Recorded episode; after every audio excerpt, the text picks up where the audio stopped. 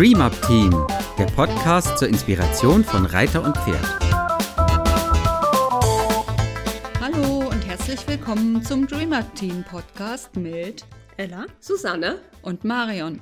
Unser Thema heute ist, wenn mir mein Pferd etwas sagt.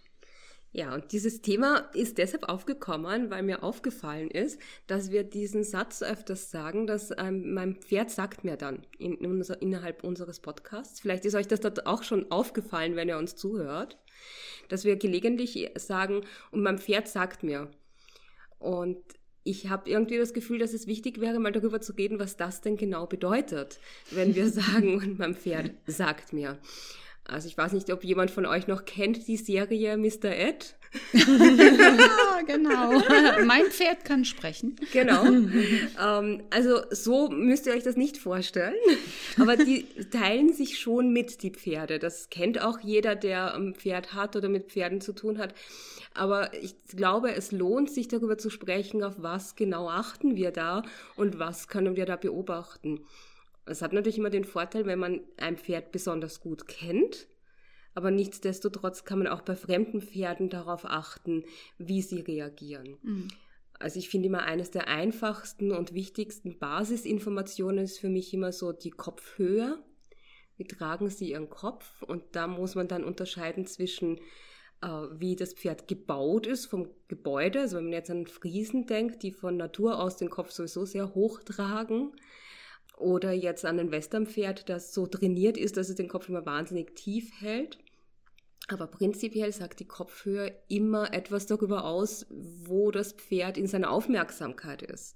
Mhm. Also in der Tellington-Methode legen wir total viel Wert drauf, dass wir die Köpfe senken. Kann ich nur bestätigen, ja. Und wenn es, der Kopf ganz, ganz unten ist, ist es ähnlich. Das ist sehr spannend. Mhm. wenn Sie im Fressmodus sind, dann denken Sie auch nicht. Und Sie achten auch nicht, wo Sie die Füße hinstellen. Mhm. Aua. ja, genau. Das kann Aua sein, wenn man nicht aufpasst, ja. Hast du das auch schon so erlebt? Also jetzt nicht mit dem Drauftreten auf den Fuß, sondern ja, dass Sie ja. anders sind, wenn der Kopf ganz unten ist. Genau. Also zu tief ist auch nicht gut. Das ist richtig. Wenn Sie im Fressmodus sind, dann sind Sie auch nicht so bei uns und konzentriert mit uns. Das ist dann auch kein Arbeiten in dem Sinne. Und es kann natürlich auch Müdigkeit bedeuten, wenn das Pferd den Kopf sehr tief nimmt, wenn man lange gearbeitet hat oder auch kurz gearbeitet hat, aber es sehr intensiv war. Wenn das Pferd dann anfängt, den Kopf immer wieder Richtung Boden sinken zu lassen, ist es auch oft ein Zeichen dafür, dass die Pferde müde werden. Hm. Ja, was mir dabei auch einfällt, ist, dass ich das oft erlebe, dass äh, Menschen, die Pferde haben, sich sehr auf die Ohren fixieren, wie das Pferd die Ohren hält, ob das Pferd die Ohren nach vorne hat oder zum Reiter hin hat oder angelegt hat und das oft als Stimmungsparameter gelesen wird. Habt ihr das auch schon gehabt? Mhm. Man kriegt das ja auch sehr früh beigebracht, dieses, das Pferd legt die Ohren an, auf jeden Fall Abstand halten oder die Ohren sind nach vorne gerichtet, dann ist es aufmerksam. Aber da gibt es ja noch ganz viele, ganz viel dazwischen, zwischen Ohren sind nach vorne und Ohren sind angelegt. Also ich kenne das, verstehe das total, dass man das so beibringt, weil du kannst dann Neuling musst du einzelne Schritte und Teilschritte. Mhm. Und was ich immer wieder erlebe in der kompletten Reiterei, dass die Anfangsteilschritte gut sind und dann der Aufbau fehlt. Dass also von, das Pferd legt die Ohren an und da musst du aufpassen. Das ist ja sozusagen eine Basisinformation, die nicht falsch ist. Und je länger man mit den Pferden arbeitet, braucht man dann ja eigentlich auch die Information, ja, und man muss immer den gesamten Körper lesen. Es hm. ist nicht, es reicht nicht, ich finde immer Pferdesprache, die sprechen mit ihrem Körper und das Ohr ist nur ein Teil. Das ist so, wie wenn wir nur mit Verben reden würden. Hm. Ja, und keine ganzen Sätze bilden. Ja, die Atmung des Pferdes zum Beispiel mal wahrzunehmen. Ne? Atmet mein mhm. Pferd noch? Ähm, ist der Kopf oben und es atmet nicht mehr? Ist gef gefährlicher in Anführungsstrichen, als wenn der Kopf oben ist und das Pferd atmet noch dabei. Ne? Das sind so mhm. Nuancen, die, die man mit der Zeit, glaube ich, dann auch ähm, ja besser lesen kann, wie mhm. das Pferd einem etwas sagt in dem Moment. Oder ein Pferd mit ähm, angelegten Ohren auf dich zukommt, dann muss es lange nicht heißen, dass es dich damit meint. Ne? Was ist drumherum? Mhm. Zu dem Atmen fällt mir auch immer ein, wie atmet es? Da gibt es ja ganz viele Unterschiede. Ne? Das ist dieses nicht nur, dass sie Luft anhalten, wir können ja auch sehr kurz atmen. Mhm. Oder meine Ophelia hat immer, wenn ihr was nicht passte, sehr stark mit dem Schnauben-Ausdruck äh, aus sich ausgedrückt. Also sie hat sehr viel über das sich ausgedrückt, ob sie so ein gemacht hat oder wenn sie irgendwas blöd fand, dann hat sie zu die, also meistens waren das Personen oder andere Tiere, die hat, hat sie dann so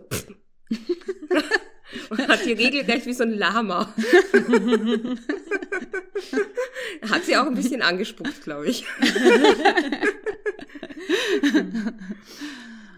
Also die Pferde haben schon so viele Facetten, sich auszudrücken und es ist immer wichtig, das Gesamtbild zu sehen. Kennt man das Pferd sehr gut, dann ist es auch ganz oft so, dass man das selber auch so im Gefühl hat. Manchmal kann man gar nicht so genau sagen, das ist jetzt genau daran, sondern weil das so dieses Gesamtbild ist, was man sieht, sind es so viele Kleinigkeiten, mhm. an denen man jetzt sagen könnte, das Pferd ist müde oder das Pferd braucht eine Pause oder jetzt kann es weitergehen. Mhm. Was ich dazu auf jeden Fall immer super schön finde, das mache ich auch mit meinen ähm, Reitmädels und Freunden ganz viel, dass man sagt, egal ob man sein Pferd jetzt schon zehn Jahre kennt oder erst seit einer Woche, man stellt sich also zum Beispiel zum Putzen gemeinsam hin und es ist aber einer dabei, der das Pferd von außen beobachtet. Und dann, ne, du machst einfach deinen ganz normalen Alltag. Ich putze das Pferd dann ganz normal und der, der daneben steht, sagt mir dann aber, oh, jetzt geht das Auge zu, jetzt ist die, sind die Mundwinkel oder ist der, das Maul angespannt, jetzt schlägt sie, er sie mit dem Schweif, jetzt mhm. ähm, ist Atmung da oder eben nicht.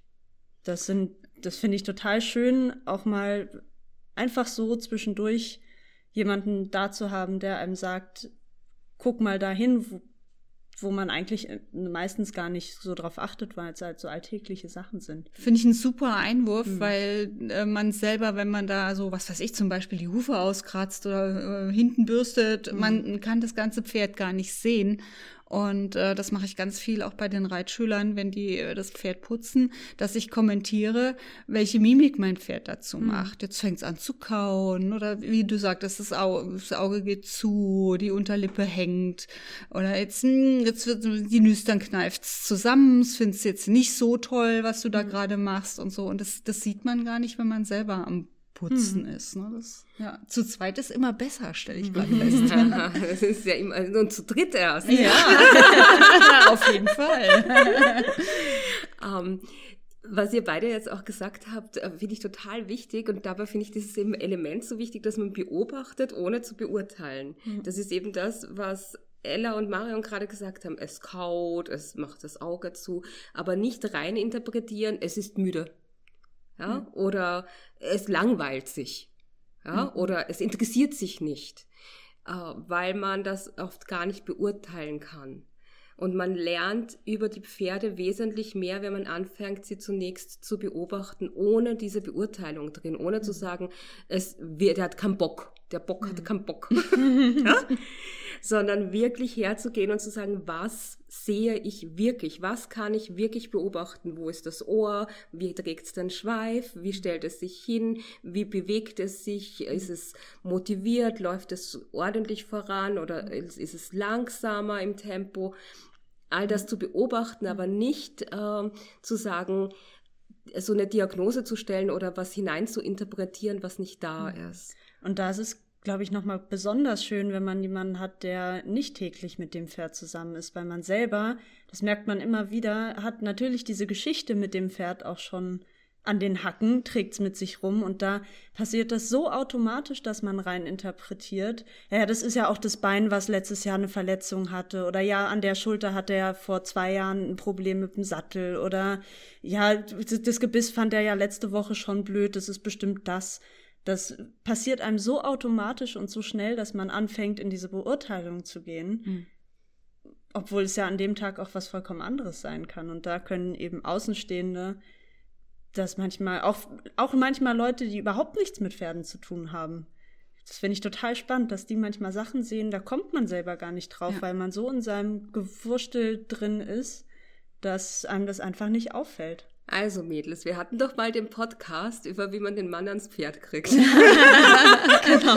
Ja, der Beobachter am Rande. Genau. Das ist genau. wirklich sehr wertvoll, mhm. muss ich auch nochmal betonen, dass das mhm. wirklich mega wertvoll ist. Mhm. Gerade Außenstehende, die nicht so viel mit dem Pferd oder überhaupt mit Pferden zu tun haben, die bringen ganz wertvolle Informationen. Mhm.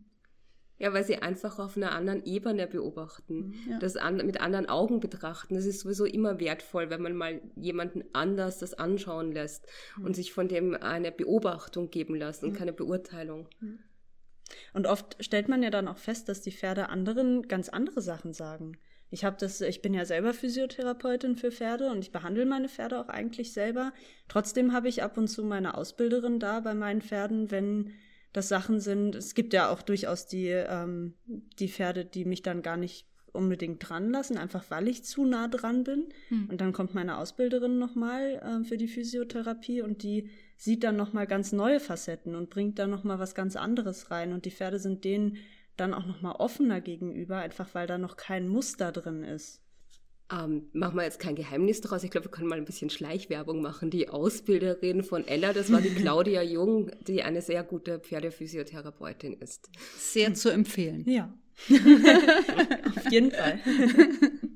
Also es ist schon immer total interessant, die Pferde in unterschiedlichen Situationen zu beobachten, sie vor unterschiedliche Herausforderungen zu stellen.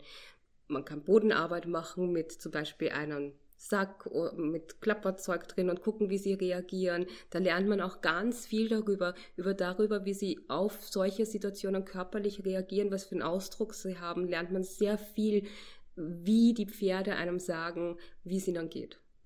Lasst von euch hören, schreibt uns. Bis zum nächsten Mal. Bis zum nächsten Mal. Tschüss. Tschüss. Dies war eine Produktion des DreamUp Teams. Für weitere Informationen gehen Sie bitte auf unsere Website www.dreamupteam.de oder schreiben Sie uns eine E-Mail unter kontakt@dreamupteam.de.